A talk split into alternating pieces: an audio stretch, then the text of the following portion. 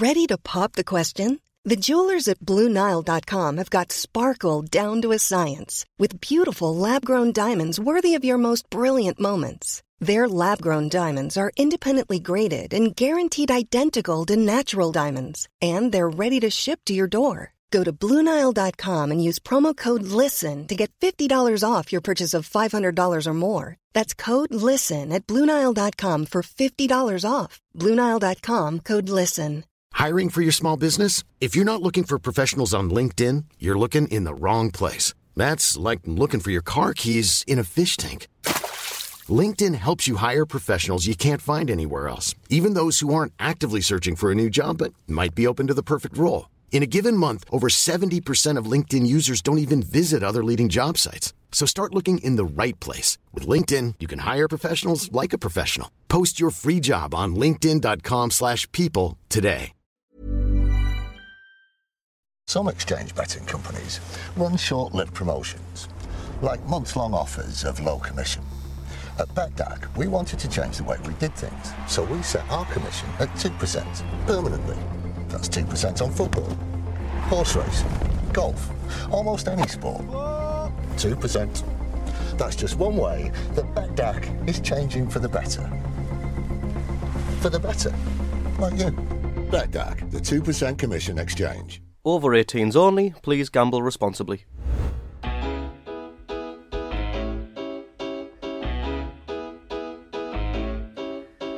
Welcome to the Roker Report podcast. We have a special edition today. We've got former Swansea, most importantly, former Sunderland, Swansea, I like it. and former Republic of Ireland international Thomas Butler. How are you doing? You well? How's it going? Good, good. Hanging in there.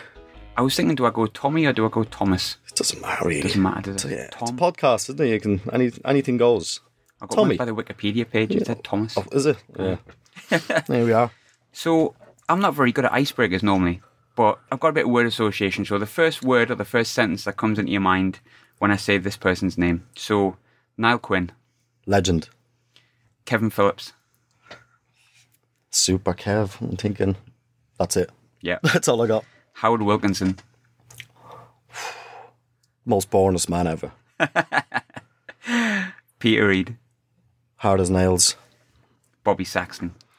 Unbelievable character. Mick McCarthy. Honest. Brendan Rodgers.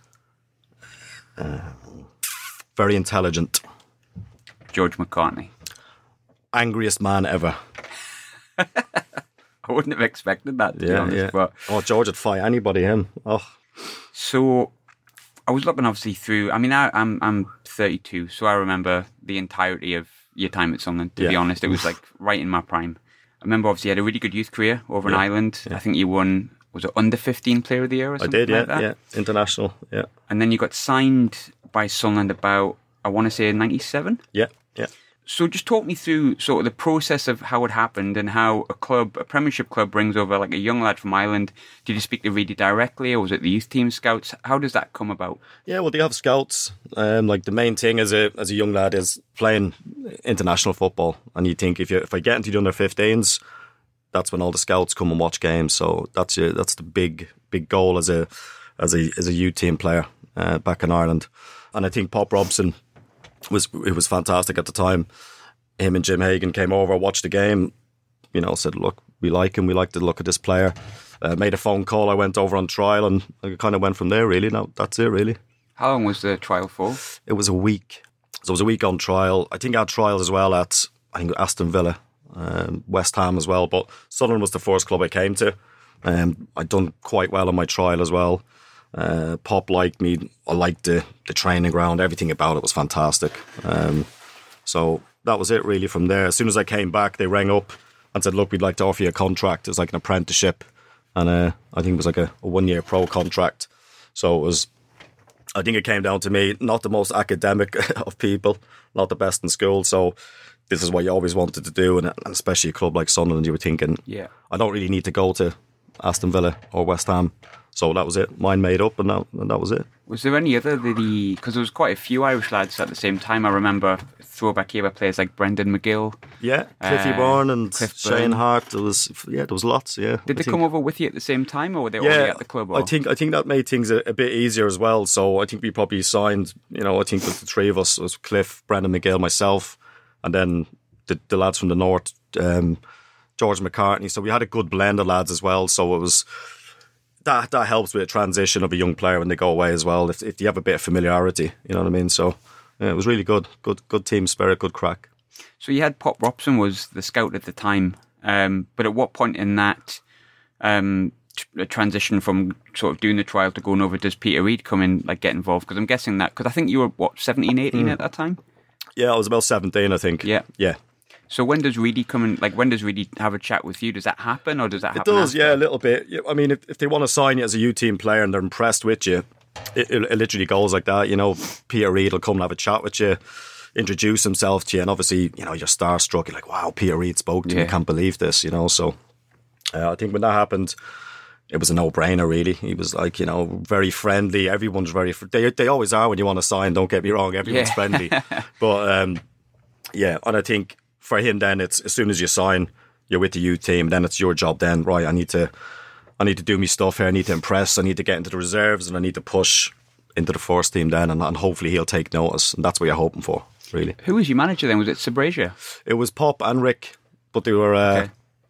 I mean they were fantastic. I mean that's I mean the, I remember the training. the training was you know, for I was 16 probably when I first came, nearly 17, I would say. Actually, no, yeah, 17. But the training, I know I used to just come in and sleep. I was in, you know, agony. I mean, the Yeah. fitness levels required in the youth team were phenomenal. They really were. It was Monday, Tuesday, Wednesday. You were out after training, and the the standard. You know what I mean, you just ran. You ran sometimes till you puked. You know, it was it was military stuff Yeah. in the afternoons, but necessary to the way. You know, it, it was literally like the way they wanted to play and the intensity they wanted to play at. You had to be super fit. Yeah. So that was a sledgehammer to your body at that age, you know, really was. But um, unbelievable. You know, after a few weeks, I was I was calling home to my, my parents and I was saying, man, they're all crazy over here. I said, we just run all day, and you know. And she's like, look, you're an apprentice, you know, you'll get used to it. Your body will adapt and all the rest of it. So, um, really enjoyed it in the U team. You know, it's Pop Robson was fantastic. He used to just trust players. He liked technical type players. Let them play. Let them play. He didn't overcoach. Didn't. It wasn't robotic or anything Yeah. like that. And that's why I think we were so successful in the U team because he let us play. You know, it was you know, the midfielders and strikers. He, he would sit back and let you do what you needed to do, and only in major incidents he'd, he'd, he'd have an input. But other than that, we were all we were all young internationals, you know. So we kind of yeah. We had a strong, really strong eleven, really did, you know. It was. It was. It was a really good team. I was saying before, like I sort of remember that year, and it was uh, McCartney was the one I think that made sort of the first real breakthrough. Yeah. But what was? I mean, nowadays you hear a lot about our academy and the Academy of Light, and Yeah. obviously it's a really impressive facility. Um, That's unbelievable. Yeah. But what was it like back in those days? Because I remember the, I think a few of Charlie them. Charlie Hurley. Oh, yeah. That's great. Yeah, obviously we had the nowhere near the, the standard of what it is now, but you know, you had the, you had the three porter cabins, so you had the the youth team, the reserves, and the first team all separated. But I think the atmosphere was fun. It was brilliant. So we were all kind of so, so close. We were all together. So you can imagine the stick and the banter between all the groups. You know, was brilliant, and I, I think that was a. Uh, you know, even us in the U team, our U team were that strong. You know, we we tell the groundsman, look, we need the pitch watered. You know, eleven o'clock, and as as young lads having the balls to even say that as an apprentice, you were thinking, oh, in trouble here. But you know, we were that good. We wanted to pitch watered because our, our passing game. We were that's what we were all about. And I think credit to Pop. Pop was probably fifteen years ahead of what he was doing now. If you, if you look at the way the counter attacking teams play, fast and flowing football and all Yeah. the rest of it, we were doing that in the U team. But it was just typical kind of the Sunderland thing. As the U team would play different to the reserves, the reserves then would play different to the first team. But we were still successful, like in each kind of group. I just think really all the different coaches ran their own sections really well. You know, they're really good. It's funny. I spoke to Chris Makin about that sort of era, and he was saying like because I was talking about um, why the success was so big in the first team around that time, like ninety nine, two thousand, and he was saying if you look, it wasn't just us. Like all of the teams Yeah. successful. Each like the reserve team was top of the league, the youth Yeah. team was top of the league, Yeah. and stuff like that. But was there like an ethos where you kind of built to be ready for like the way that Peter Reid played, or did you all have your own? We, we all played. It was all individual. Like the U team would play completely different to the first team, as as I said. And sometimes you'd line up. You'd play the first team on a Friday in a practice match, and we'd sometimes pass them off the pitch. You know, and then you, you'd get one or two bally or something like that. You'd be late and he'd nail you in a tackle. Yeah. Just to say, right, I'm not letting these. Uh, even though it was just shape, really. You know. Yeah. But really was, you know, he had his way of playing, but he still he'd watch us in the U team as well, and he loved that type of way we played. But I think really he was a pragmatist as well. He look, these are the players I have in this squad. I'd love to go out and play like Barcelona, but if I don't have the players to do it, I'm not going to do it. And just for the sake of being a, you know, a Puritan and say, oh, well, we lost four 0 but we played great. You know, Yeah. really, it just was all about results. And you know, here you go. I mean, it speaks for itself. Really, in the f- the first few years in the Premier League, how well he did. Really, you know. No, most definitely. Uh, you mentioned Bally before. Yeah, Um, brilliant. Yeah. Great, great bloke. Yeah. And I think um, what, one thing I found quite interesting is obviously Bally went into doing the coaching for the youth Yeah. team and stuff like that. And I think um, from the conversations that he's had with a few of the fanzines and the interviews he's done, you, realize how much of a close knit bond he has with people. But Mm. from your experience, was there anyone in the first team that, as a youth team player, before you broke in, you could sort of approach for advice and you felt like you could sort of sort of lean on as a senior pro? Yeah, I think like I mean they were all really good, you know. As in, but Niall Quinn obviously was was there when I was there, and he was very good with the Irish lads. Myself, Cliffy, and Shane Hart, Brendan McGill. He'd take us out sometimes and you know bring us over to his house. He had stables, horses, and all out the back, and he brings us to Sedgefield races. And you know you don't get that a lot now. It's it, they're so separate now. The U teams are like. You ask most first team now, say name some of the U team players, and he couldn't name them. They just Yeah. they're so separated. Um, I'm not probably I don't know really as Sunderland, but generally they're separated. But Quinny was fantastic. It was one of those where he he would see that sometimes you get a bit homesick or you get a bit down, and he'd just say, "Right, lads, come on." You know, we're going to the races. I'll bring you out, and you know, get us a few pints and all the rest of it. Even though probably, you know, we shouldn't have, but really good from that perspective of just look, it's, it's going to get really tough. Your apprenticeship's are hard. Like two years, you just do jobs. You're on 42 quid a week. You're broke. You know, you, you're looking to payday. You, you get 160 something pound a month. And you're like, "Phew, I'm broke after two days here. Like I'm struggling. Um, but it's, it's kind of, kind of one of those where, I mean, that, that's, you know, it's a massive privilege just to be offered even that chance. So when you do get it, you- you're looking at it. Look if I work really hard here, if I do the business and a manager sees me on the next pitch, really a sacco, you know, they, they, they used to walk around the pitches sometimes and you knew they were watching, you know, so you, you kind of always knew that you felt as if you're at Sunderland, if you're good enough, they'll give you a chance. Whereas at some clubs, like at Newcastle, for example, the track record of youth players is horrendous. Yeah. Do you know what I mean? It's, I- I'd never send a young lad there. I mean, a little bit, probably tiny little bit better now. That Longstaff, young kid doing, Yeah, doing well for them. came through. But there's probably good players there, but they're so separate there. They're just not interested. Do you Yeah. know what I mean? It doesn't look like it is. Whereas Sunderland always, if they're good enough, right, we'll throw them in and it's sink or swim. See if they're good enough. You know, which is great. Yeah, massively. And I think when we played the uh, when we played their under twenty one team the other Yeah. week, there was literally no players that I knew on their side, Yeah. and it's, it's and they battered them as well, didn't they? I mean, it was, and, and that's Thank God. That's the problem. I think under 21s, under 23 football, it's very hard. I, I feel sorry for some of them. It's it's the, the gulf and the gap between under 23s and even like League Two is massive.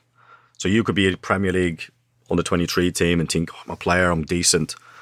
You know, you go and play against a League Two team against fully grown, strong men who have been through the leagues, been around, you know, clubs, good experience as young lads, and just filter down the leagues. They're clever, they're good players. There's good players in those leagues. Yeah. you know. So I think it's a it's a wake up call. It's a big shock to the system for a, for a lot of players because you can get. I did it. I did it too long as son, and I played probably four seasons in the reserves, and I shouldn't have. I should have done two.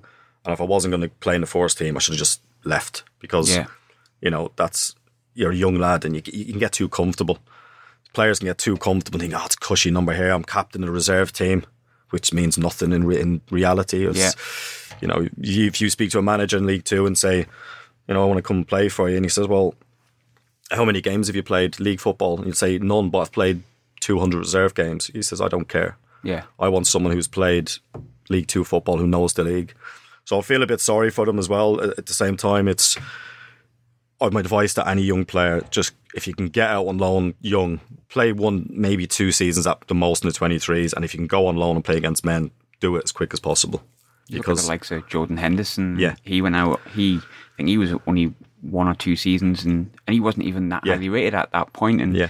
then he went to Coventry and he came back just totally different bloke. Yeah, Martin yeah. Waghorn's forged a great career, although not at Sunderland and not as high level as Henderson. Yeah. Jordan Pickford, what eight or nine loans he Yeah. had or something like that. Brilliant. insane. And- and you have to do it. I went on loan to Darlington. I remember Peter E called me in the office, and there was no no discussion. He's like, "You're going to fucking Darlington." he said, "You're you're ready. You're going down there." And there was no choice. I was I think it was 18.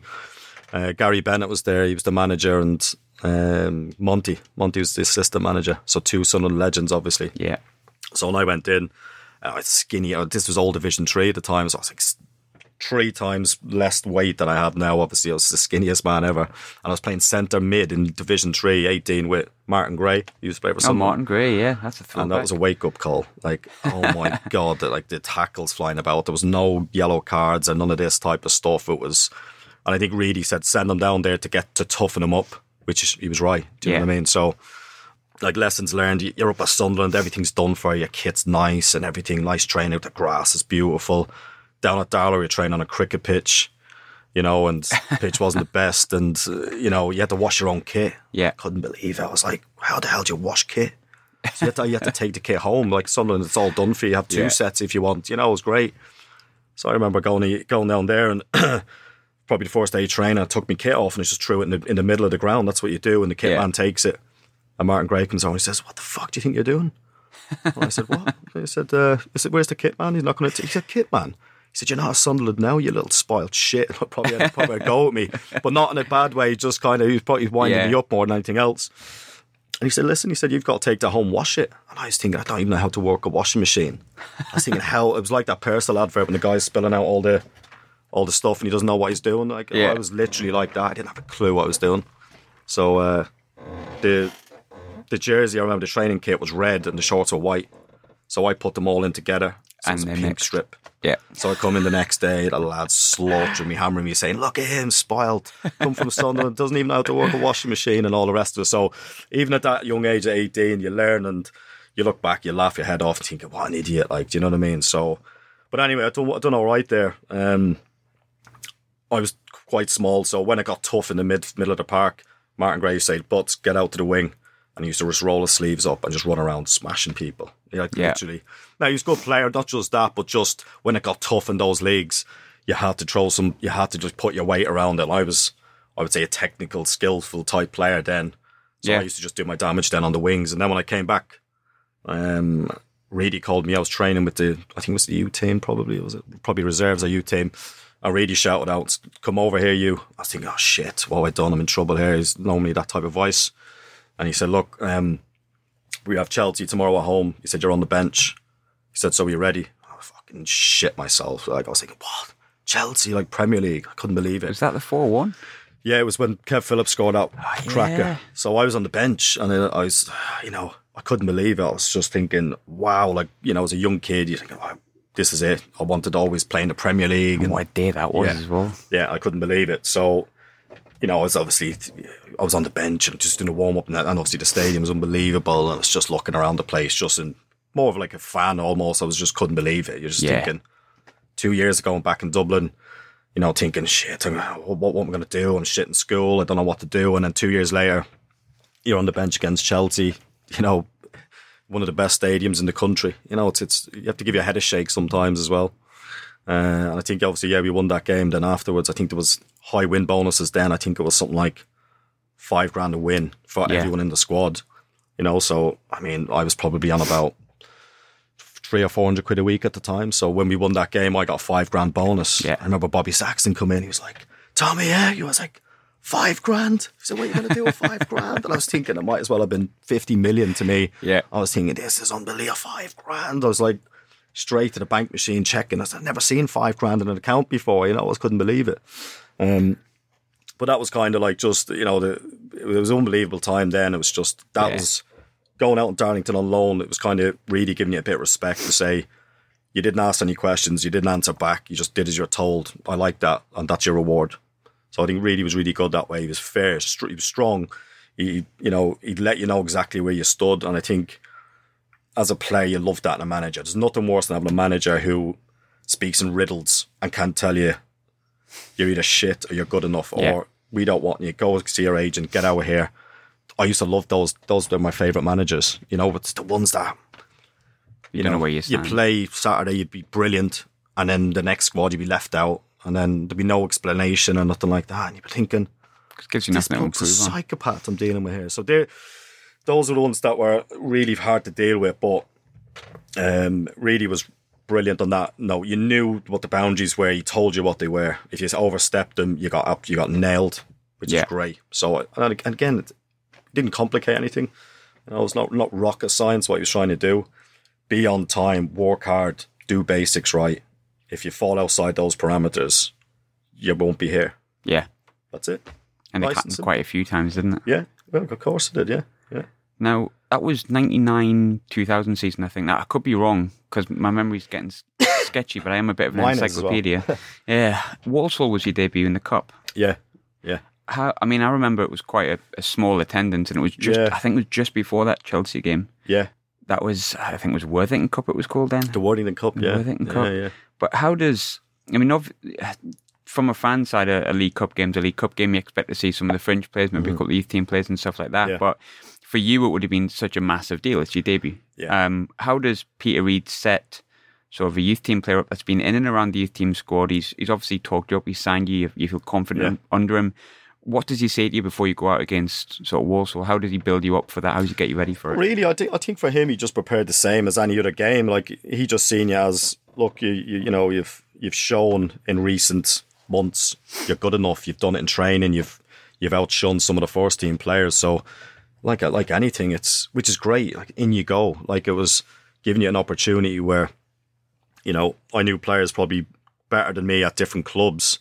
Were just nowhere near it. So you always knew you were at the right club, and you know I think on a match day, really, everything was simple. I mean, Sacco done all the tactical stuff and all the Yeah. rest of it, but it was real basic stuff. And I think that's why I really enjoyed my time at that time. It was non, non, like, wasn't complicated, you know. So it was me growing up in Dublin, I was a street footballer. I used to just play football on the streets, like from coming from school, throw the school bag in, I was out on the streets till I was pulled into the house, literally. So I've gone from that then to Sunderland where Pop Robson's allowing you to play freely, He wasn't robotic, wasn't trying to change too much about you, just tweak a couple of things. And then I continued on then to Reedy, where look, you're a good player, you wouldn't be here, you wouldn't be in the changing room. You know, this is how we kind of play, this is a shape. You just fit into that shape. And if you're good enough, then that's fine. Brilliant. Whereas again, other managers and coaches, you'll be getting an encyclopedia this thick of where to be in the 15th minute, where to be in the 30th minute, and all this stuff. The last thing you need is to be, you know, players like uh, real simple stuff. You know, if you're worried about where you are or what you're doing before the game, like too much, you have to do basics. Don't get me wrong, but if a manager tries to exert too much control, it kills it, kills the enjoyment. Yeah. I think I mean I've I've spoken to a few players from that era, you know, Chris Yeah. Makin, Summerbee and stuff like that. And then I think it They were became funny, too. They were good. oh good good lads, They were like a especially comedy Chris Makin. then. Yeah. Yeah, Add Mickey Gray into the mix now. Yeah, imagine it's uh, the three of them. Oh, fantastic! Yeah. they always talked about um I mean you could see that the team spirit was great. Yeah. And everyone liked going out and having fun, but yeah. I think Bobby Saxton was a huge part. People looked at Peter Reid as the figurehead, but Yeah. a, a lot of the, I think I can't remember who it was. I want to say it was Chris Makin, and he said the thing is with Bobby Saxton, you could have the best laugh with him. He'd be the nicest guy, brilliant on the training ground, nothing overly complicated, but you respected him so much you'd, you'd Yeah. never cross that line. And if Yeah. you went anywhere near it, really would come in. But how, how important was Yeah. Bobby Saxton to the team spirit as well as the tactics Yeah. and the whole setup? Brilliant, like unbelievable character. You'll never get another Bob again. Like it's just you can hear the night his voice alone. Like you know, we were young lads as well coming in, so you'd automatically associate real loud, aggressive type voice with "I'm in trouble." Yeah. But it's just the way he was. Like, do you know what I mean? It's the way he communicated. But you know, he was absolutely brilliant. I mean, we had a we had a good one where myself and a lad from Middlesbrough. Uh, Michael Robson were on balls. Our job was just to pump up balls. That was it. And Yeah. he was obsessed with the pressure in them. I remember one day we went out with two bags of balls, And me and Robbo were pumping the balls up and the gauge broke on the ball. So it's thought, oh, shit. I said, we're in trouble here. Like, Sacco's going to go ballistic. So we had to guess the pressure on the ball. So we said, look, pump them up harder rather than softer. And it was winter, January, so freezing, yeah. obviously. So we dropped the balls outside and we were on the, the, the, the third pitch, which was the U team. So Rezzies were on the second one, the first team on the fourth. So they were doing shooting. I remember Kevin Phillips was the golden jewel at the time, as in, yeah. if anything happened, Kev, we were all screwed. Like, we'd no plan B. So, because he was that good, he was just scoring for fun. So they were doing shooting, and Kev Phillips like pinged the ball, and all I heard was I can't do a Cockney accent, but all I heard was ah fucking hell, my toe, my fucking toe, and I said oh, shit. I said, Robbo, we're in the trouble here, like you know. So I heard Bobby Saxton then his voice. This was his voice on the on the first pitch, and he shouted to Ricky Sbragia. He said, "Ricky," you know, big loud voice, and everyone stopped on the three pitches because you hear his voice. He said, "Who the fuck pumped these balls up?" And I was like, "Oh, Robbo." I looked at Robbo. I thought, "We're dead, Robbo. That's it." So he said, send them two over. So Rick, me and Robbo heads down, walking towards the first pitch. That's all the first team stopped and Sacco's looking at us. And he goes, Did you pump these balls up? And I went, Yeah, listen, Sacco. I said, You know, the, the gauge broke, the, the gauge broke in the ball. Yeah, I don't hear excuses. I don't want to hear it. so uh, the lads came over, took all the balls out. They were like bricks and pinged them up in the air. So me and Robbo had to head them all. So these balls were coming out of the air, and I was a winger, probably weighed about 150 pounds or whatever it is. So I was heading them, and I was just every time I headed it, my head just went dark, went blank. It was like, it was like getting a punch. But Robbo, the set, he was a centre half the youth team. He was loving it. And he was like, ah, heading the balls. I was like, Robbo, stop being enthusiastic heading these balls. I'm in agony here, you know. so uh, was like, no. He said, don't do that again. He said, Kev's hurt his toe. He's he's gone in to get treatment. I, mean, I was like, I couldn't sleep, and I was thinking, oh, if Kev's injured tomorrow and we lose the game, I'm going to get slaughtered here. You know what I mean? So that's I was, I was more worried about that. But then it was all right. On Friday, Sacco, you, you know, you would think you're in real bad trouble, but you'd be smiling, laughing probably in the yeah. background. So you called us in on Friday and you said, Robbo Butts, get over here now. And I thought, oh shit, he's going to kill us again for something. And he said, right, I've got this state of the art new machine. And he said, this pumps the balls up perfectly. And he showed us this machine. He was delighted looking at it and all the rest of it, you know. And I was just looking at him going, this bloke's nuts. All he cares about is the pressure of these balls. And uh, he said, now listen, you realise why I had to punish you. He said, so important. We need them the right pressure and all the rest. He gives a big lecture about the pressure of these balls. And so me and Robbo were just looking at each other going, this bloke's mad, you know, mad. and then he gave us a little slap in the back of the head. He went, listen, don't mess up again now. And he just started laughing, walking yeah. off. But brilliant character, like, as in, you know, it's, I'd be ringing up my parents home. I said, man, they're all crazy over here. I said, I'm getting judged, not on football ability. I'm getting judged on how I'm pumping up balls and doing jobs. But she was saying, look, you're an apprentice, son. That's what happens. You have to learn first, and then, uh, you know, all the other stuff comes. But unbelievable character, Bob. Like, he was he was brilliant. And obviously, you've seen that. Did you see the Premier Passions thing? Oh, yeah. Yeah, yeah. Uh, absolutely. I Love mean, it. Yeah. All the swag they're really bad about swear words over here, aren't they? You have to, to watch what they say. But I mean, it was just every word was fuck, you know, fucking beep, minging. beep, beep, beep, Yeah. beep. You know, it was brilliant. But yeah, again, it, it, would have been good to keep Bob around as well in, in the background as some sort of, you know, because he knew Sunderland inside out. He knew what the fans kind of liked. He knew the he knew the culture, people, what they kind of wanted. Um, and I think, you know, I, I was just saying there, you know, it's just key people like that around the club, like people like Niall Quinn and all these people that fans like. They have a kind of, you know, association with and stuff like that. And it's just seemed over the years, you know, the shit It just went, didn't it? just, just Yeah. it was it was the atmosphere. I, I think when we moved from that training ground to the now, the, only a footballer would moan about this, by the way, because it was so selfish. It's GBR. You know, you move to a state of the art facility, fifteen million pound or whatever it cost, beautiful hydro pools, you know, steam rooms, and you know all this type of stuff. Lazy boy chairs with PlayStations, like ridiculous, like unbelievable. Um, but I felt when we when we left when we left the Charlie Hurley and we went there, I think that was it. I think the, it was literally like within the space of a few weeks there was no atmosphere because Yeah. the place is so big. The first team then all of a sudden were totally separated to the U team, and the reserves were totally different. It was such a big place. Now people have no sympathy for that. They'll go, "You winding me up." We're after giving you the best facilities in, in the country. Probably, I mean that that academy is probably in the top top four, top six in Yeah, the country. easily. It's unbelievable. But I just think, again, like footballers are human beings. You have to break their habits quick as well. and they and they lose that type of stuff, and then all the cliques start developing where.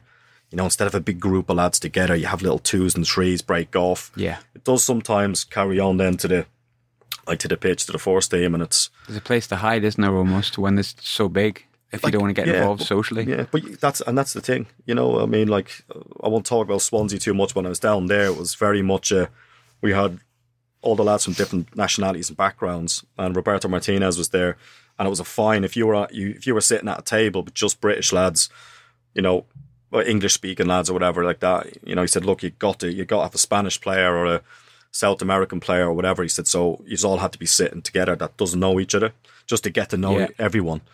So, and if you weren't, you got fined. So we always had to, every time you sat next to a group of people, they had to be either a different group or different nationality. So it was like common sense stuff from him then, you know, but I think a little bit of Sunderland, it was probably, they're like little small little things, but probably make a massive difference on a pitch. Because it, it's, it's, it was like us going back to the youth team. We all lived in the, in the, in the hostel on the seafront. Yeah. And it was run by Karen and Jim Jim Morty, and they were brilliant. You know, they were like your second parents, and the whole youth team lived there.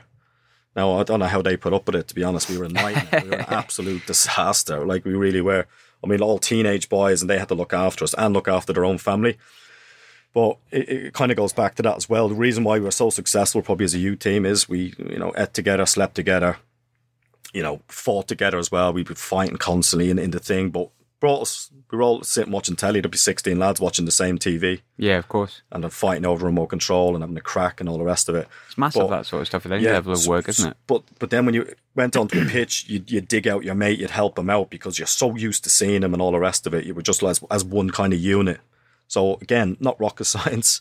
It's just that's why we're so successful. And I think as well, when they got rid of the hostel, as soon as they got rid of it, I was thinking, what are they doing? You know what I mean? Like, why get rid of something that's that's working? Why Yeah. why change it?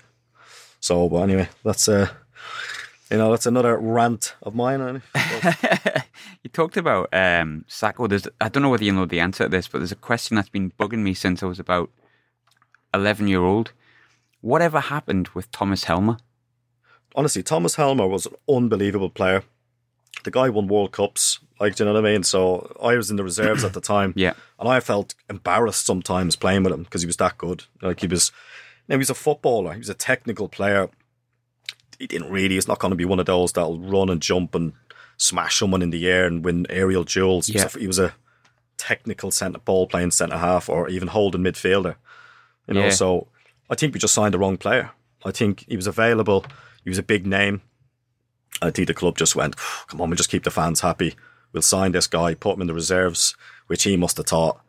I've won World Cups and now I'm at New Ferens Park, you know, with, Yeah. with Tommy Butler, George McCartney, and all these lunatics running around with Kevin Kyle and all this. And he must have thought, wow, what am I doing here?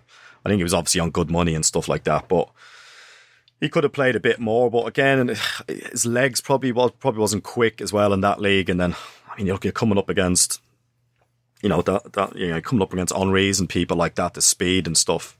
You know, he, he actually would have been better as a holding centre mid, but that system didn't even exist then. No. no team was playing a, holding mid, not in the Premier League then. It was, it was not. It just didn't. It wasn't invented probably at that time. Yeah. Probably in 442 straight yeah, up then, wasn't yeah, it? yeah. Probably in uh, you know in Italy or somewhere like that. Maybe they probably had those types of players. But yeah, I think Sacco's idea of a centre half was, which is most probably most people's, big, strong, aggressive, wins his aerial duels, does things simple, and just says stays compact. You know, nice Paul and Butler, simple. for example. Yeah, Paul Butler done exactly what he wanted. Do you know what I mean? He's he give you everything he's got. He give you hundred percent. But look, if you're coming up against those pacey little nippy wingers and you're coming up against Henry's and that, there's nothing you can do. You know, it's not not just them really. You know, Was it um because there was oh, there was obviously big rumours about Thomas Helmer having a fallout with Sacco and that sort of stuff, and everything gets blown out of probably did. Like, I mean, players have fallouts all the time, every Yeah. day. Like, this, this, I mean, you you see like a group of lads that aren't involved in the squad. There's a queue on a Monday morning, waiting to see the gaffer. Like, you know, you you'd almost sometimes feel sorry for them, thinking, "Oh God, I've got to explain to all these on a Monday morning the reasons why they're not in the squad." You know what I mean? So it must be tiring sometimes for managers Yeah. if to say, "Look, you're just not good enough." You know, Yeah, that's the reason why you're not playing is he's better than you. But they just, you know, I think we had a certain way of playing. He just didn't fit the style of how we played, and probably thought, you know, look, I've won World Cups and all that. You need to have more respect and probably play the way I want to play. But nah, it doesn't work that way. No, not at all. Not not where really in No, Saxton. no, like they have a formula that's working, so why would you change it? You know? of course. Now, sort of the following following season, you I think you, you played around seven or eight games. You you did get more into the team. Yeah. In the second season of like the seventh place stuff. Now, um, you know, we had a, a brilliant squad then. Yeah, like, and it was really you had Summerbee, you had Schwarzy, Quinn, Phillips. You, you could internationals all over the players, park, yeah. and a really good side as well. Um, you hadn't sort of grew up with that side in terms of like you weren't part of the playoffs and stuff like that and things like that. But then you came into it. So I suppose in a sense you came into a really good squad that had a really good unit, really good team spirit from technically an outside perspective and then went into it. What for you, what was it that made that side so good? I think it was characters as well. I think Yeah. you were all big characters like Bally, you know, Don Hutchison, um, who else? You know, obviously Mickey Gray, Alex Rae. Alex Rae. Like so they were all big characters around it, around it. Like Quinny, obviously, you know, Massive. Yeah, all big characters as well. Like good players, but all strong, opinionated, good voices as well. Chris Makin as well. When he did speak, like you got scared a little bit. You know what I mean? So I think that's another thing. Any team I've been in that's been good and been successful.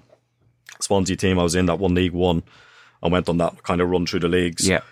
I'd say out of the 11 players on the pitch, they were all strong individual characters, every single one of them. And I think, again, teams that I've always looked at that didn't do well or, you know, struggled probably don't have them. You know, it's not, again, you look at teams that struggle, you probably have one person on the pitch that opens their mouth, that speaks, that organises, that tries to get team spirit and all the rest Yeah. of it. But most teams that have that amount of characters in it, don't get me wrong, it's probably still hard to control them. You need a good manager to manage those types of personalities. But if you get it, if you get the balance right, you know, and I think at that time with, with those lads, especially as a young player as well, coming in and just watching them even, you know, in training, Stefan Schwarz is fantastic. Just leaders all over the pitch, wasn't you all, look at it? all leaders, and then again, even in training, the standards were so high. Like this, you can always tell as well. That's another factor in it. I mean, the, the intensity in training. Again, like I, I wouldn't say it's a, the odd fight now and again. Like I say, George McCartney would be fight with Nicky Summerbee every week. They'd have to be pulled off each other in training. Because George, like you know, as a young lad, you just think, right, Buzzer's getting smashed here. I'm going to just hit him. I don't care if he's a senior player. Yeah. But again, good because manager, as I was a manager, I would love that kind of thinking. You know, training's course. never Yeah, going to yeah. be dull and boring and people going through the motions. So even our small sided games, there was like, you know, there'd always be a little niggle or a bit of a someone squaring up to someone because the other team didn't want to lose. And that's just in a small sided game. But then that translates then onto a pitch then. So you have that kind of will to win and you see these players like Stefan Schwarz, you see them in the gym, how hard they work and, you know, Mickey Gray as well, fitness fanatic. You see him, his fitness levels were unbelievable. But Yeah. wo- you know, and you could hear them. You could hear all the voices even in training. Like they, they acted kind of in training how they play. Yeah. Vice versa, it was the same thing. So you could always tell. You know, they had the right bunch of players there. But again, it's it's it's like anything at a football club. You know, it's planning then for when they're not around or the years after that. And that's where I think Uh, recruitment then absolutely massive. If you one bad year recruitment, you are screwed basically We've had numerous. and that's know, uh, and that's what I've noticed that over the last like eight ten years. And I was just you know, it's almost kind of like I think Roy Keane said it when I think there was a player didn't want to sign because his missus didn't like the Yeah, shops. that's right. Yeah. But that's what you're dealing with. Like, I mean, if you're thinking about signing a player because, uh, oh, listen, it may, you know, we're getting a Harvey Nichols in, please sign for us. You can forget it. That player's not gonna. It's not gonna translate well onto the pitch. If that's the motivations for some players, and I think Sunderland signed too many of them probably over the last ten years. Like, you know, if if it's a club in London that West Ham want to sign a player for on forty grand a week, oh look, there's a club called Sunderland. No one really wants to go there, but they'll pay you eighty grand a week. All right, well I'll go sign for them. Yeah. Do you really want that mentality of a player? You don't, do you? No, Like as soon all. as he's finished training, he's in his car heading for the airport just to fly back down to London or whatever it is. I'm not saying they're all like that, but it was generally that's what the gist you got of it, and that's. But it kept happening year after year, and it doesn't. You know, I'm, I'm involved in football for 15 years, so probably see a lot of political stuff Yeah. the fans don't see. But all the fans, I mean, the fans aren't stupid. The fans watch. They know. They, they're, they're talking about the exact same things, like saying, "Why are we signing these people constantly for such a long period of time?" You know, so it just couldn't keep going. And I think I'm glad now the new the new guys are in now. They, they seem a bit more morally connected to the to the fans and to the people. Like they seem a bit more down to earth. I mean, even in the community, you know, you see players going out into the community. I think it's in Grant Leadbitter. I think last week went yeah, into town in or Blandford something. Street, wasn't it? But it makes a massive difference. I mean, at Swansea, sorry about harping on about them, but we had we had a rota every week where you had you know four or five players every week, and you were on uh, media duty. It was called. So you Yeah. had to if the if a school needed a player for a promotion, or a hospital, or you know going in to see sick kids or whatever it was, or a business to pro- promote a business. You were you were on duty all that week after training to go and do it. Martinez was kind of one of them where look, you have to know who you're playing for. Like you work for the fans, basically. You're working for that area. That, that that's that's what your primary job is. So you have to know the people who you're playing for and what do they want. You know that type of way. Yeah. So we would be sent into the steel plants in Port Talbot and all the rest of it. Now sometimes you hate doing it as a player. You just think, oh, I just want to go home and sleep. yeah, of course. But again, it takes nothing for an hour out of your time just to pop into a school, say hello. And I think Sunderland had a massive disconnect for about 10 years where the lads weren't, some of the lads weren't even signing autographs, getting off the bus, headphones on, some of them sunglasses, stupid stuff, walking straight past fans, like not even stopping to sign an autograph. Like, you know, proper diva celebrity stuff. Just doesn't work for a place Does it- like Sunderland, does not, it? No, not not in Sunderland doesn't, and that's where I think, you know, a manager to come in and just say, look, you have to understand the the type of people you're playing for here. What and what do they expect? You know what I mean? I think, and and then the players have to buy into it. The players don't buy into it, nothing works. Yeah. So it's you know it's it's hard. It's pro- pretty hard to get right. Like I mean, you, you can imagine all the managers of Sunderland. They don't tend. They don't try and go out and fail. They, they'll be No, gutted. When they not. lose matches, they probably don't sleep. You know, they probably go home and sit there and think, "Oh God, I've just got absolutely hammered off forty six thousand people here." You know, you probably can't sleep at night thinking, "How am I going to get this right?" But it's you know, if the players players ultimately have to take responsibility, I think, especially senior ones, if they're not doing the business or they look disinterested or wherever it is, I mean, just leave. Just Yeah. leave and then get the right recruitment process in where you think, right, well, let's sign the right types of characters for this area. Some exchange betting companies run short lived promotions, like months long offers of low commission. At BETDAQ, we wanted to change the way we did things, so we set our commission at 2% permanently. That's 2% on football, horse race, golf, almost any sport. 2%. That's just one way that BETDAQ is changing for the better.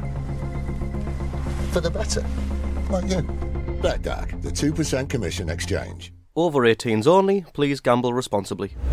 You mentioned about um, the re- the recruitment being wrong and stuff like that, and it's funny. What kind of totally led me on to the next question I was going to ask. In a way, the two seventh place finishes that playoff. I mean, I was Yeah. like 12, 13, and it was amazing. I still remember. it. I could tell you the lineups, the attendances, Yeah. the minutes were scored, the goals, Yeah.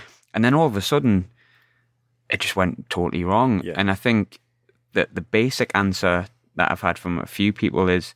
Well, we brought in too many foreign players. We broke up their team spirit, but there's got to be more to it than that. What was what was your thoughts on why why it went so quickly, drastically, so drastically and quickly wrong from Um, that seventh place to like seventeenth? confidence as well. relegation. Like again, like it doesn't matter if a footballer's on X amount of money. They're human beings, number one. Yeah. and they and they, they they need to be confident. They need to be backed up. And I think as I mean, at home at Sunderland, you know, that stadium, when it's when it's a packed house, you can kind of, I mean, they get used to those expectations of finish seventh, finish in seventh. When all of a sudden you lose two or three games and, and you're sliding down the table a bit, you can hear it. You know, you can you can sense even after ten minutes, you can kind of one one bad pass, and you can hear the boos and the groans and all that, and it, and it does. I think if you've got three or four players, I was probably I was probably one of those players when I played. I'm thinking, God, one bad pass here, and I've got a whole stand like, you know, thinking booing you, and then it it becomes more then in your mind then of I just don't want to make the, the, next mistake. Forget you. So you- you're just blinded in your mind of if I make a mistake here, I'm going to get absolutely hammered. Becomes a hot potato. Yeah, and everyone's scared. So then everyone, people are not really wanting to get on the ball, and it's it's they're all shunning away. And again, there's not going to be any sympathy for that. People say, well, you're on 30, 40 grand a week.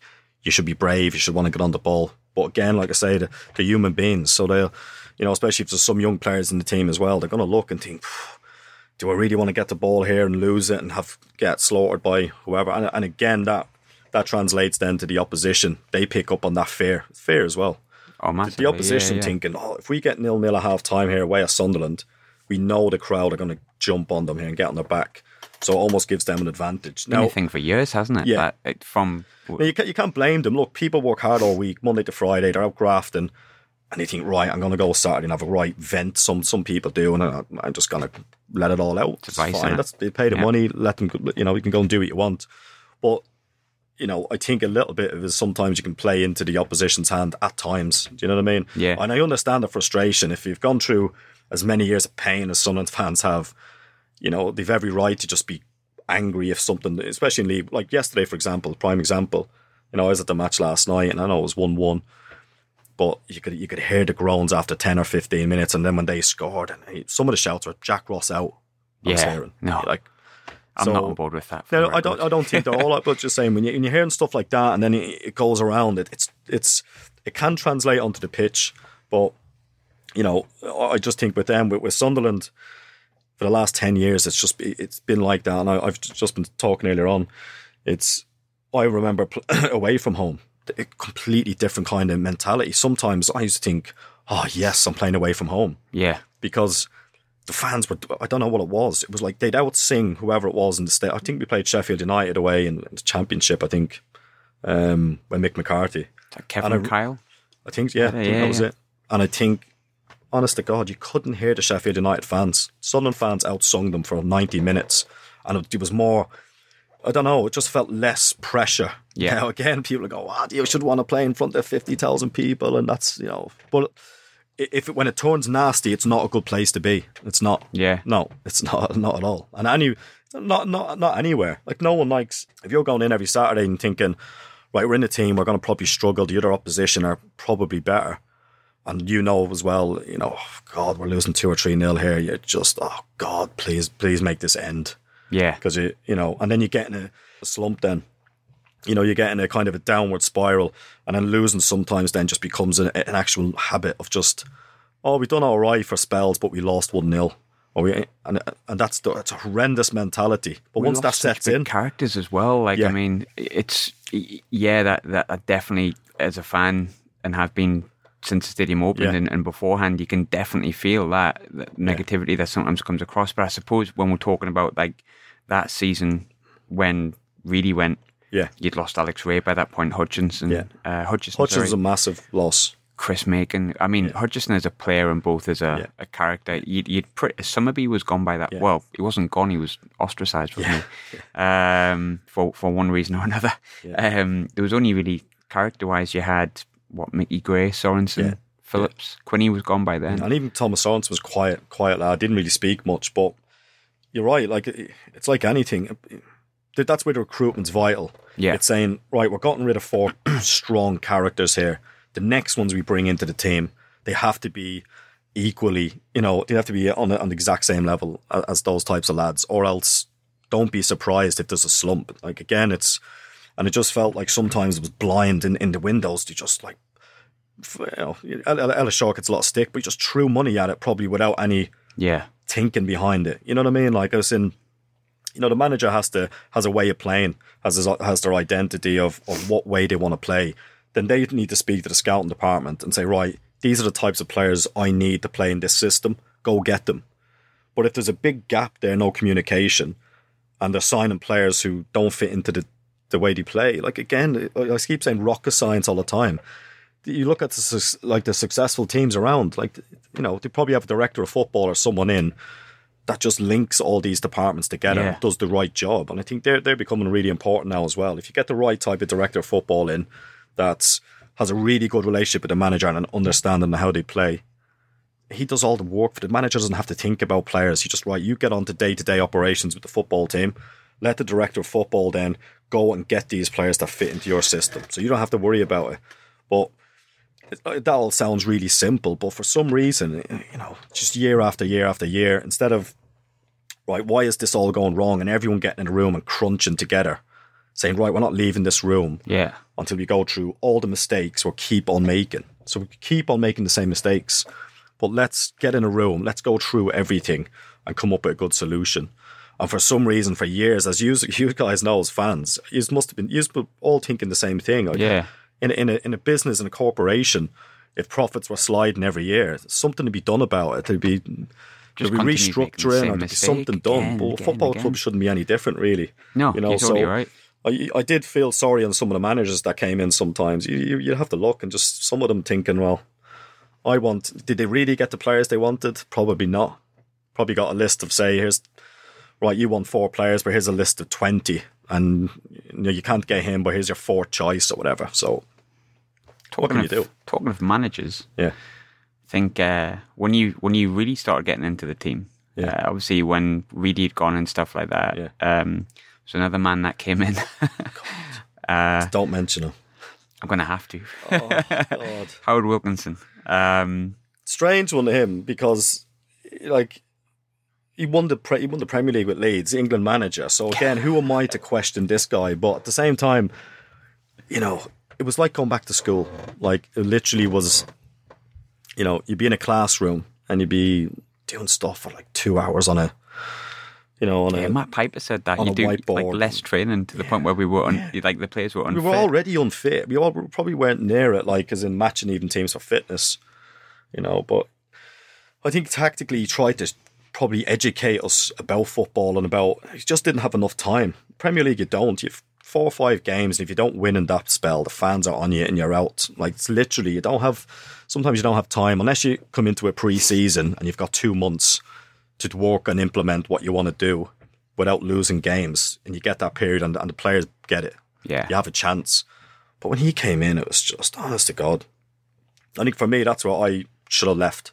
I should have went into my agent or went to the chief exec and said, "Look, you got to get me out of here. I'm absolutely the most depressed man in the world. Yeah. coming in here every day and having to sit in a classroom. And I mean, one one time we had, I think, what was it, Play-Doh? There was like 16 of us in. I'm not kidding you. So we're all sitting along, and all on our desks was all this like mold, like clay. And he was like, whatever way you mold this, kind of gives me a picture of who you are as a as a player and a man and all this. And we're like, football is generally you're not really deep people, like you know what I mean, real basic. Most of us, anyway. So you can imagine what the lads were sculpting.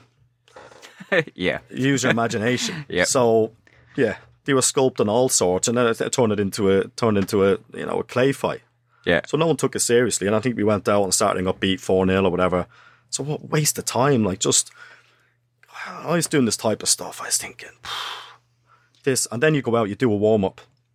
You'd warm up for like forty minutes, and then you, this is probably like you know whatever in the cold months, be hailstone and it'd be snowing and everything, you know, so it'd be freezing. So you do a warm up, stop, and they would throw in for like forty minutes. So you're all standing around working on a throw in. And I'm going, if you can't throw a ball in, and I trust a professional footballer to throw a ball in, forget it. Yeah. Give up. But you do that for like 40 minutes. So you, you've warmed up, then you've stopped still, so your body's stopped for 40 minutes, you're standing about. And then you'd have to do another warm up again to do something else and all the rest of it. And that was it for me. I was absolutely like broken. I used to just come home every day and thinking, oh, I'm dreading going in tomorrow. So many little details. I remember, you know, you used to have Cotterill writing the notes on the Yeah. touchline as well, and you just see him sitting there like. Yeah. I mean, that, that was the, story academic side of it. Yeah. There was that geese story as well that Matt Piper Yeah, mentioned. another uh, one when they come in and he, we, we, he goes, right, lads, I'm going to show you the best team in the world. And we were like, right, Brazil, Argentina, whatever it was. and we were thinking, at least we're looking at a good team and it's not some stupid class, whatever it was. and then uh, Attenborough comes on. I'm thinking, what the hell's going on here? So I see all these geese flying in formation. And then he's like, on a look. When, when one geese drops out here, another one fills in and helps him out, helps his mate out. I could understand what he's trying to say, like as in, you help your mate out on the pitch. Basically, that's what you're trying to tell us. But I was just like thinking to myself, we're playing Arsenal probably on Saturday, Henry, Pires, and all these guys, and he's shown us a video with geese in it, and we're already struggling. We're probably unfit. I'd say motivated. Morale's at an all-time low, and I was just going, God, get me out of this place. This is a joke, surely. But Honestly, yeah. They used to hire, I think, psychologists and all sometimes. Must have paid them a fortune. Come in and try and analyse you. Get me out on the pitch. Either work me, get me fit, or, you know, work on the up. Do something. I mean, like, they weren't all bad. Don't get me wrong. As in, so, some players actually like this. So it's, it's all about opinions. Yeah. But it was so extreme. I think they probably lost 60, 70% of. You used to just drift off.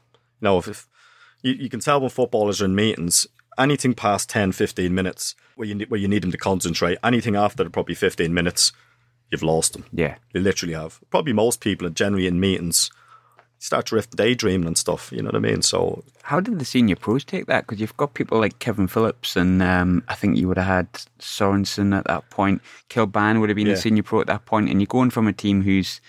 I mean, we'll, we'll talk about the seventh place finishes, but Yeah. there's points when we were second off top. Yeah. We were, we could have been much higher than there was seventh. no fear. So the difference between seventh twice was players played with no fear. Yeah. And that's a massive thing. Like in it's confidence and, and just arrogance of playing and knowing, even going out, you always when we finished seven twice, you had that kind of feeling that every time you went out and you played or the team played, you know, it didn't matter which team you were playing. Kev Kev was going to score if he got a chance. Quinny was going to set one up. Hutch was going to probably pick up a goal from somewhere. So you always knew, Yeah. you felt that. You know what I mean? So I just think, but Wilco when he came in, I just think when you restrict tactical, technical players and you try and turn them into robots, now he, probably who does this guy talk? I'm thinking, you know, I couldn't care less. Just it's it's what I've seen. You know, if you if you're trying to change people, like trying to tell a player that's plays freely, like you know, open the ball up and play and get on the ball and, and make things happen, and try and say to him, no, robotically, this is where we want you. Like try and predict the whole ninety minutes of where you should be and stand and do this and that they're not even thinking about the game. They're more worried about, oh shit, you know, should I be standing here in the 35th minute or there or there? They're not even noticing kind of what's going on because you're more worried Yeah. about you're getting judged then after it and saying, right, they'll analyze a game and then probably say, well, oh, you know, was your body position right there when you received it? I think, oh, listen, couldn't care less, you know, like at, at that level, some of them. And uh, again, I was one that just, that was it. I was already dealing with lots of injuries as well at the time Yeah. come through and I had I mean, I'd step out of a car and probably get injured. It was that bad. It's just embarrassing, do you know? And again, mostly my own fault, probably off the pitch. Diet was probably horrendous, you know. Culture at the time was, you know, if you went in a pub on a Saturday after a match or a Sunday, this guy's a weirdo. What's wrong with him? You Yeah. know, re- not realizing how much damage alcohol does to your muscles, especially in, in recovery.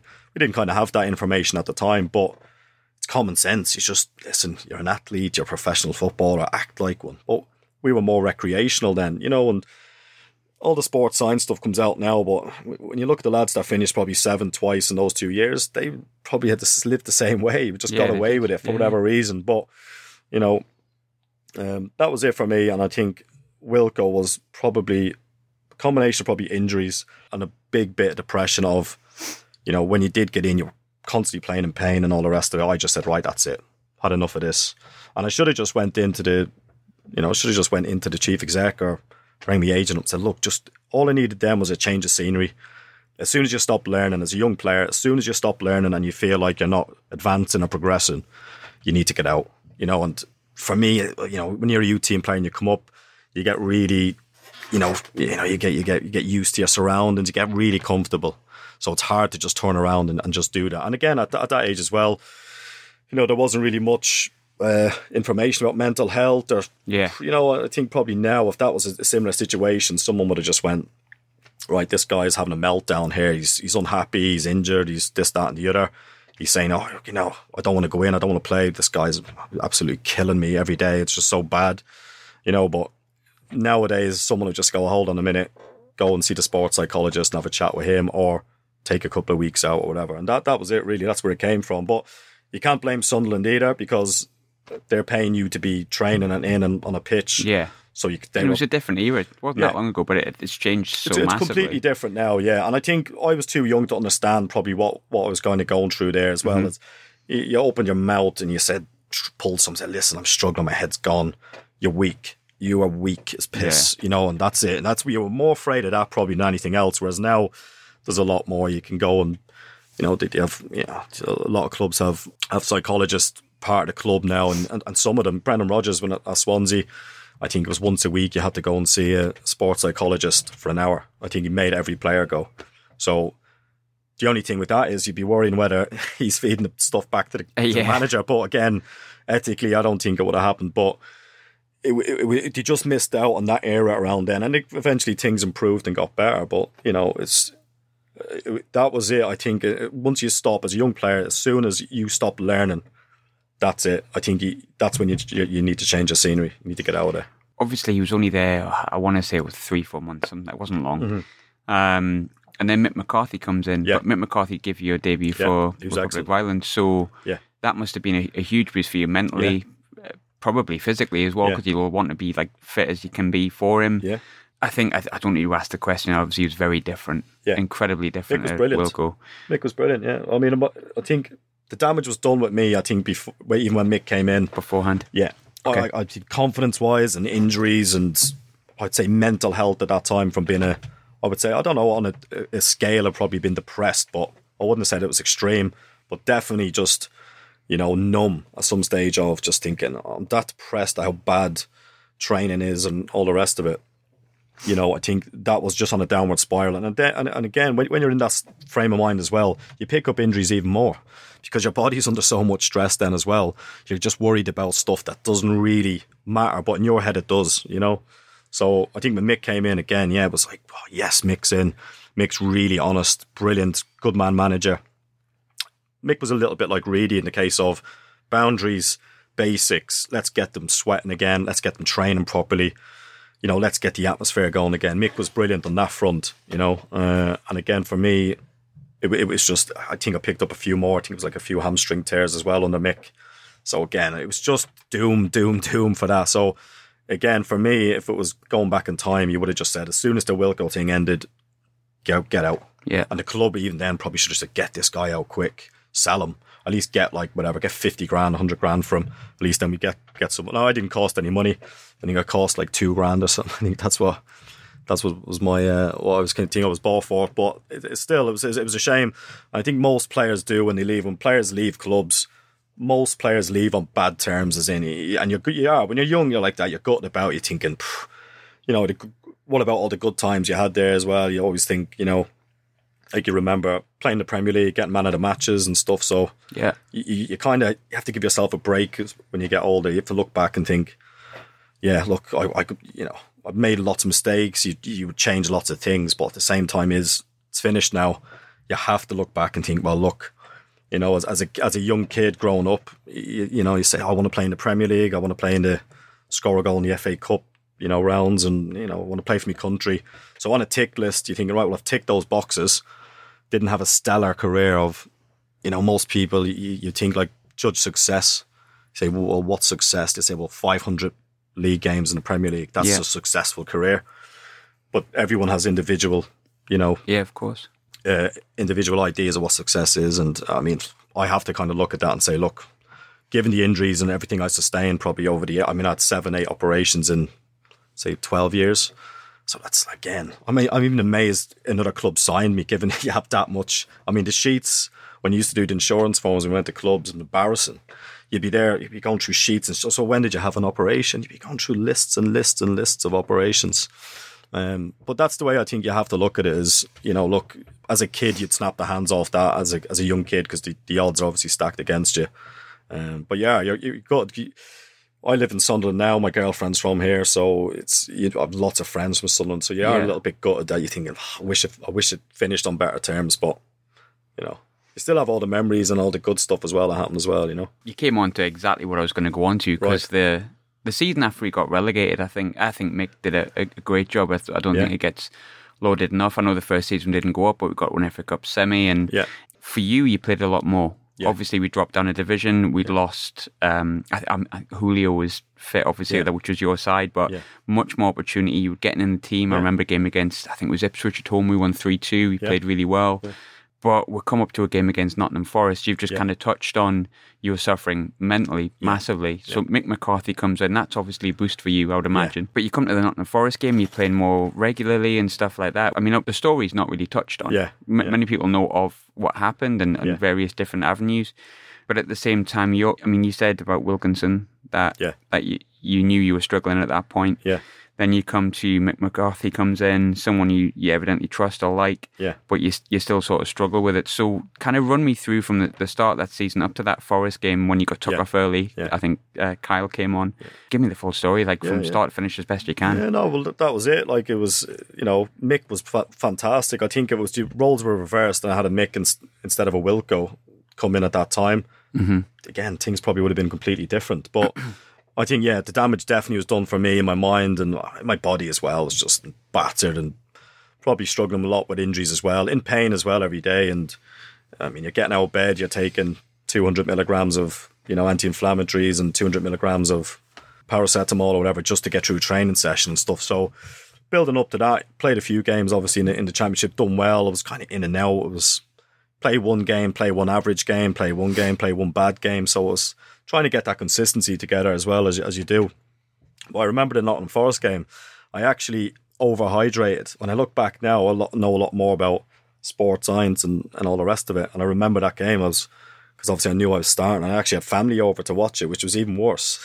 Do you know what I mean? So, and I just remember I had no energy. I had absolutely no energy. So I drank about four liters of water the night before, and I was drinking water all the way through the day. And, and they say obviously, if you if you drink too much water, you you know obviously you piss out all the nutrients Yeah. and all the rest of it. So I remember just feeling really weak, like you know. So obviously on the pitch, I was probably going dizzy after probably twenty minutes. Like I was literally going dizzy. I was thinking, even breakfast. I don't even think I had breakfast, which was probably a stupid thing to do. But yeah, struggling. I think to be fair, Mick's seen it. Uh, Mick's realist. He just seen it. Went, Tommy fucking hell can't breathe here. Look at him. He's absolutely. And I was. I was nowhere near it. Like, but not from the mental side of it. I was probably all right there. It was just literally that was one catastrophic mistake of what an idiot drinking Yeah. stupid amounts of water and ended up doing that. And, then it, and that was it. Just Mick's just saying, right, you need to come off. And he was right. He was right to take me off. But obviously, as a young player, then you come off. I think it was probably like 20 minutes or 10 minutes or whatever it was. And then that was it. People thinking, wow, what's going on here with this guy? You know what I mean? Which is fine. If I was a fan going to watch a game, with exact same questions, you think, what the hell's going on here? But that's like a combination of a big build up of things for, for a lot of months, probably coming down to that as well. But it wasn't just on that. It was that was literally what happened with the, with the overhydration stuff. And I found out then down the line when it was at Swansea, we were doing all the tests with hydration and stuff. I mean, Martinez was obsessed with it. You know, getting your hydration right. If you're overhydrated, even in a training session, you were pulled. they pull you out of it and say, right, your hydration's horrendous. You're not training today. Go and stand and go and sit in the pool. Yeah. So you, you're kind of learning. And by the age of probably 26, 27, I probably got a good balance of learning about your body, what foods agree with you, how much to drink water wise, and all the rest of it.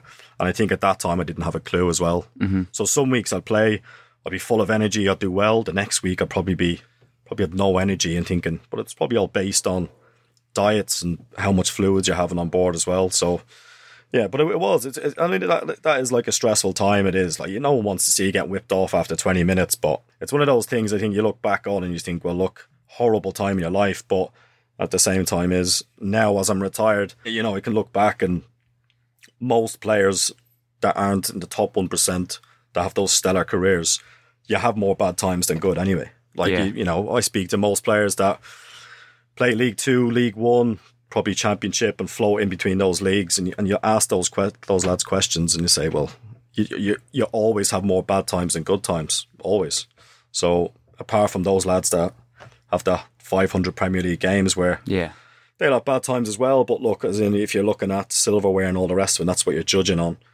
When I look back at that, you think, I wish that never happened, but it did. You know what I mean? So Did Yeah. that change a lot of stuff for you? Um, because obviously, I don't think you played for the club again after that, did you? no, I think that was that was it. Then I think for me, Did you have a conversation? Did did Mick approach you, or did you approach Not Mick? really. That, that- that's what was probably weird about. I think if Mick now would probably said if that happened to a young player, you know, and again you got to look at it as two years ago I was probably worth about three million when I played mm-hmm. two or three games in the Premier League and done really well. I had man of the matches and stuff. So even from an asset point of view as a club, you would probably have to step back and say, well, what's gone on with this lad? He's absolutely plummeting here. Pull him aside, and find out what's going on because we could lose money here potentially. If we get him back on track, we could sell him. I might sell him for a million pound. At least get some money, you know. But I think Mick's just managers as well, I, I think, especially Sunderland ones, they're so preoccupied with, I need to just get to Saturday and win this game. I don't have time. If there's someone outside that group that's needs extra help or they're struggling or whatever it is, I don't have time for that crap. I really don't. So you can, at the time, you don't understand that. But on Yeah. the on the outside of stuff, do they really have time to be sitting with you for a couple of hours? And I, I know- managers, it's all different now. Look, if that was a Martinez or a Brendan Rodgers, they'd be, they'd have you in the office for hours and hours and hours, going through everything. You'd get all the help in the world. They'd want to get you back on track and all the rest of it. But I just think Mick, not not not his fault at all. He's, old he's school just manager, he's wasn't it, really? Well, not even old school. He just he's just thinking, oh fucking hell, I've got to get the team ready for Saturday. I don't have time for this shit. And he, you know, he's right. You know, I mean, I've spoke to Mick McCarthy since. I've met him a good few times, and you know, we get on really well. And you know, probably, probably haven't even mentioned it really. You know, so So did you just give you time to just go away? Yeah, you just well, say, like- I'm struggling? Yeah. Well, I, I just away. I just said I can't do it. I said I just can't do it anymore. I said I was absolutely in a world of pain, depressed, aching physically. So I think the best thing for me would have been step away for a couple of months, just let your body, your mind heal or whatever it is, and go from there. But I think after that, then Sunderland, which is fair enough, to say, well, this guy's getting paid, you know, a monthly wage. I wasn't on much at the time, a couple of grand a week compared to the big sums you have now, but still, still, it's still a really good wage. And they're thinking, well, you know, if this guy's not coming in, well, then why should we pay him? So it just went back and forward from there, really. And then it was a, it was a kind of like, right, get your head together, get straight. Which, as you know, nowadays it's you know it's it's a lot more understanding with it. But then there wasn't really. It was just like this guy's nuts. This guy's Yeah. who doesn't want to play professional football. This guy's an absolute psychopath. So there was no sympathy and there was no you know, nothing like that on the outside from anywhere. Like even your friends be ringing you up going, you crazy. I work in a factory doing 50 hours a week, you know, and you're saying, look, it, it doesn't work that way. You know, you're a human being. It doesn't make a difference. If you're not happy, you're in pain and you're struggling. It doesn't matter if you're on 100 grand a week or a pound a week. Yeah. You know, I've known people that not monetary not, not issue, is earn much, but they're, Yeah. they're probably happier than I know lads on now on 40, 50 grand a week that are miserable. Yeah. Now, you can say that to people. They're like, what? you kidding me? telling you, these lads on 40, 50 grand a week that aren't in a team, they're not playing. They're the most miserable people around. They're, they're down, they're glumpy, they're, you know, human beings at the end of the day, you know? And there was a, I think, I mean, I, I'm really going back now, but I remember there wasn't a great deal of sympathy from not just Sunderland fans, fans in general. You've seen the story, like, it, I Yeah. don't get it. So you've you've got that kind of isolation. But how does that? Go? I mean, you you got released eventually from the contract. Yeah. Was that a discussion that had to be had, or did they just ring you and say, "Look, you're not turning up. Yeah. You're sacked. You're done." And then. I, d- I don't know which way around this is. Did you go against a club, or was it a club that went against you? Because there was some kind of Yeah, I think it was case, it, it wasn't it? like a, it was more like a when you had time off to heal, basically mentally and physically. You're thinking, right, what am I? I'm a, I'm a mm-hmm. footballer. I've done it all the way since I've been a kid. I want to get back into it now, and I need a gateway back because unfortunately, when stuff like that happens, word gets about to like clubs, and everyone spreads about, and they talk and say, "Oh, is that that psycho? Is that that nut job that you know?" And I, I was probably one of the first. If you see it happens a lot now, you probably yeah. you know, players just take a couple of months off or whatever it is for people do it for alcohol addiction or whatever it is. Leigh Griffiths is currently Yeah. with Celtic. Yeah. yeah, so you know, it, it does happen quite a lot, but yeah, both parties kind of arguing over right. Well, he wants to get back into football, and someone saying no, it's not happening with us. So that's where it all all, all came back to it, and then eventually, then uh, I got released from my contract, which was good because that meant I could go and play play football basically. So all I was saying probably in the end was I just want to. It's not going to be at Sunderland, but I need to get my registration back to go and play really. So Sunderland could have just probably just said, "Yeah, just do it," but it was taking a long time, months, Yeah. and all the rest of it. So that that's where all that came from. Um, and then obviously then I- that was it. My, the damage was done in the UK as far as you know words out. Managers, coaches, scouts speak to each other. You know, Yeah. It doesn't matter if you're a good player or not, and you think you're better than what they have. They think, is this guy reliable? We can't rely on him because mentally, we don't think he's he's ready. You know that type of way. So Yeah, I probably of missed course. out on. Uh, I probably missed out on about I'd say six, seven teams that were probably yeah we'll get him in because we would have took him in before all this happened, but because of the mental health stuff or the mental issues of saying, well, oh god, like this guy just fucking walked away. He was in, uh, you know moaning about this and that. That was it. So I that that kind of killed me a bit. Killed my career. Well, it did actually. That that's what killed my career really. So you literally had to go from the bottom then and start and try and try and push back through. Which um, then I went on to Dunfermline then in Scotland. Yeah. that's where I got.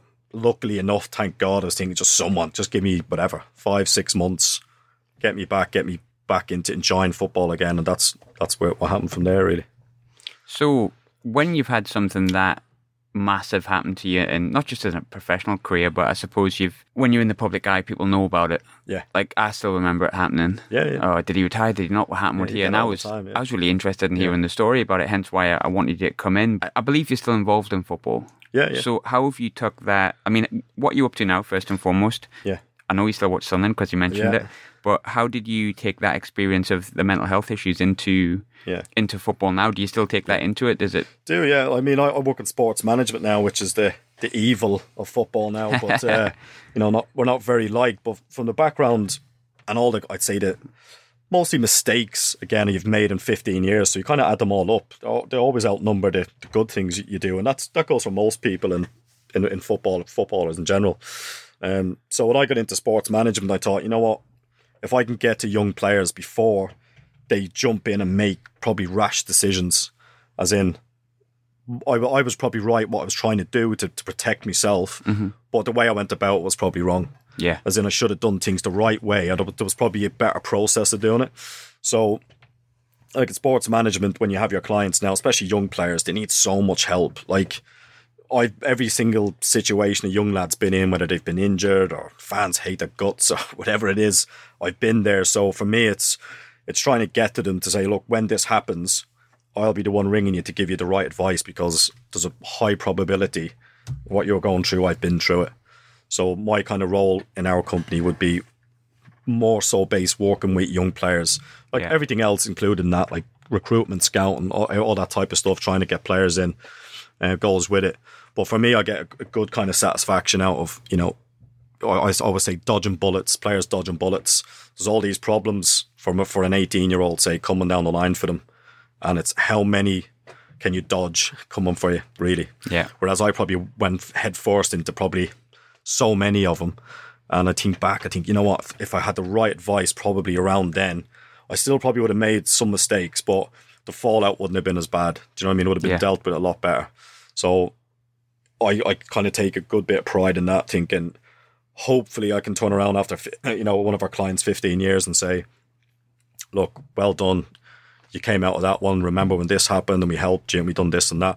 Again, most agencies or most people I know that are agents do similar stuff. And again, you're always going to get the tiny percentage of, you know, uh, thieves out there that just in it, that just transactions, Yeah. Of piece of meat moves from A to B. I get paid X and I've got nothing to do with it. Whereas, you know, I work for a proper sports management company where, you know, we, we have long term relationships generally with our clients. You know, we, we do everything off the pitch to try and secure their futures and, and make sure they're all right, you know. And, and again, that's it's one of the big things for me is, again, because what I've been through and all the rest of it, that type of advice, if you could pay for that now to dodge all those bullets, as, I- as I call them, coming along the way, it's it's so valuable. You know what I mean? Yeah. It's it really is. But yeah, I- like I mean, I'm, I'm enjoying that side of it, but the political side of things as well. You see the other side of it where, I mean, it's obviously especially with Sunderland. I know I'd probably be executed walking near the stadium saying you're an agent now at this stage because they hate it, you know, and and it's rightly so because the last ten years, I just think the club has had the piss absolutely taken from them beyond Oh, belief, massively, yeah. unbelievable. You know, like it's just so much more. I think it's like four, was it four or five million in agents' fees or something like that. I Yeah, think. it was insane. I'm, I I can't remember the exact figure, but it was it was Yeah. pretty high for the again- return we had on it, shall Yeah. we say? And again, for players, then again, who are the wrong types of players. So you like you don't want. Sometimes you think, right, you know what, paying agents fees is great if you get a striker in and scores forty goals and you're bombing up the league. I couldn't care less if you pay a few million in agents fees because you're getting the right players. Yeah. But I just think they've been, you know, they've been lied to. I think they've been done a lot through it and you know exaggerated prices and all the rest of it. I mean. The new chairman must have went through the books and just got sick when he seen some of the stuff and just thought, right, that's it I'm going to get a crossbow out. Anyone coming near the place is getting it. Do you know what I mean? So He doesn't seem Um, to suffer fools when it comes to agents anyway. But yeah, yeah, you know what I mean. But there are like, I mean, the, for the ones that are crooks that are out there, and there are some of the stuff I've seen is absolutely horrendous. Like, as in, so immoral.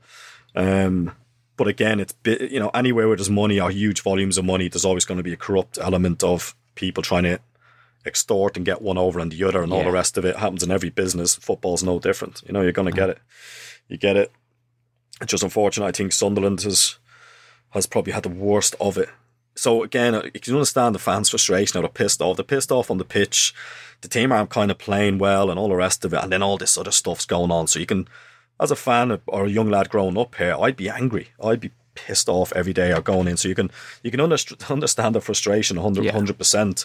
But the only thing I'll say is to, it's you know if you get forty thousand fans and they're all uh, say positive as in look, even if you draw a game, just try your best to not just try to have a an away fans mentality at home. If you know what I mean, yeah, of course. it might it might help. Just try it and see if it works. If it, It doesn't work, I, I think so. I like just Yeah. they are, and it's that old cliche is the twelfth man. They are like you know what I mean. I remember when they were playing Chelsea, you know, winning three one, and when Quinn, uh, Super Kev scored that goal. The fans like were like honestly like the noise of them. It was just everything that was working, everything that could, that went right went right. It was all positivity. It was places bouncing. Training was good. The the energy, everything was flying. It's just it takes a few little negative things to creep in for everything to crumble. You know, so I just think the fans are so valued. The fans are probably don't realize how valuable they are at home and how much of an impact they have on the team. They, they, honestly, like if I think it, it's so hard now. Loads of fans going, "Is this guy for real or what?" I, I should be allowed to scream and shout and same old Sunderland and all this. Yeah. the lads are trying their best. Like you know, it's League One's a League One's a hard league. It's not easy. It's a slog. And the young lads are young lads in the team. They're going to make mistakes. You know, they're going to they're to misplace a pass or hit the wrong diagonal ball or go out of play. It's League One. You know, it's going to happen. You know, but uh, yeah, so it's just uh, interesting times ahead, isn't it? So It's a not yeah, drawn one-one everywhere. Well, that's the but- thing with the draws. I, when I was, uh, who did we have? We had Paulo Sousa came in from um, uh, Swansea Yeah, and he was tactical mad because he's basically from the Italian background and Juventus Yeah, and all the rest of of, course. it. And we must have had, I think we had a record in the championship, ten draws in a row. yeah. And with the stick, we were getting we were getting booed for fun. But he was like, going, "What's wrong with these fans?" He said, "In Italy, these are great results." He said, "Nil nil, one one, nil nil, one one." He said, "That's fantastic. What's wrong with them?" You know, so he, he couldn't believe it. He was saying, "Oh, they don't know. They don't have a clue. They don't know what they're talking about." But again, you can understand the fans are just thinking, "Oh, bored out of my mind here," because Swansea was just possession, possession, possession. That's it. All they cared about was keeping the ball and hoping the other team would get really tired and one or two players would switch off and you'd play through the lines and, and then you'd score. But it was always that was kind of what the, the mentality was there. It is annoying, like I can understand it. You know, it's it's You just always want to see. you want action. Yeah. You know, I like if you, if you look at Sunderland even now, if you said to them, would you would you want to what type of football do you want to play? Like what do the fans want to see? Like do they want a possession based team? Do they want a counter attacking team or do they want a defensive type of a team? I don't even know. I don't even know what they want. No, What's- same. Do you know what they want? I don't know. Ones that score lots of goals. Just all I out would- any which way because we had Yeah. it passing on the Poyet. Yeah. We had the counter attack Nando O'Neill. Yeah. We had. Well, I'm not sure what Jack Ross is doing at the moment. It seemed to be possession at first and attacking football, and then Yeah. sort of changed. I think. I think the thing with Sunderland is put the ball in the back of the net, win games, and Yeah. Oh, we don't care how we play Yeah. once we win. Sam But- Allardyce football was Yeah. the best we've seen in Yeah. a while, and that Yeah, says everything. Yeah, but I think you know, I mean, when I think I keep going on about Martinez at Swansea, right? But this guy came in right, and this is League One, and he said we're going to pass teams off the pitch, and we're going to average something like seven, eight hundred passes a game. I'm going to show you how we're going to do it. And we were looking at them going, this guy's going to be sacked five games, League One, and he wants us to pass the ball about. Thinking no chance this is going to work. And the fans weren't used to that type. I think the fans aren't going to like this type of football either. So they got used to it after a while. After like four or five games, we drew we drew a few games, but we are just keeping the ball, and the fans were just quiet. They were kind of making up their mind whether they're going to go with it or not, you know. And then that, when we started grinding teams down, and, and and the quality started coming, and we started scoring the goals to add to it, and we started obviously tearing up through the through the leagues. The fans loved it. Yeah. So they could never change now. So the, the Swansea fans now, it's all about culture. Like if you look at it, mm-hmm. if you went down to Swansea now and started playing Sam Allardyce football, fans would be uproar. There'd be riots. They hate. They'd hate it because they love seeing this type of football they play now. Do you know what I mean? So. I, I think as Sunderland, I would have loved to see someone like that come in at some stage. I know in the Premier League, say someone like a Brendan Rodgers or someone to come in because I think that type of manager would probably change the culture of the whole place, club, how fans like the perception of how they, they want to be seen to how you play football. Like you have to convince them that this is the way you want to play and you should enjoy it because and then it, add all the bits and bobs to it. But there's very few managers that are that good to do it. Yeah. So I think someone like uh, I would have loved to see Brendan Rodgers here. I hope he comes in the future. I hope he's he's unbelievable. My family's all Rangers fans on the other Are they? side, so I have Ooh, to. Uh, look at that look he gave me there. Look. Yes, uh, I know. Yeah, get him out, get him out. but um, No, he's- like he is. He, like I've just I've seen him. I mean, I've surprise, surprise. I was injured down there for two years with a hip injury. I used to just watch him train and watch watch what he did and all the rest of it. I was thinking, this guy's absolutely light years ahead. yeah, Even then, you know, 2000 and what was it, 10, 2010, 11. He was probably 10 years ahead even then, you know, with the stuff he was doing. So I, I would have just loved in Sunderland, a massive club like this, with all the facilities and everything they have, if they had that type of person in place, probably while when they were in the Premier League and all Yeah. the rest of it. of course. Probably should have busted gut probably to get one, I know, but Never works that easy, yeah. does it? But no more Swansea stories or else I'm barred. I'm kicked out of here. No, I just want to thank you very much for coming on, Tommy, mate. No, really it's great. appreciate It's really enjoyed it. Really enjoyed it. Thanks for having me on and uh, cheers, Perfect. mate. Awesome.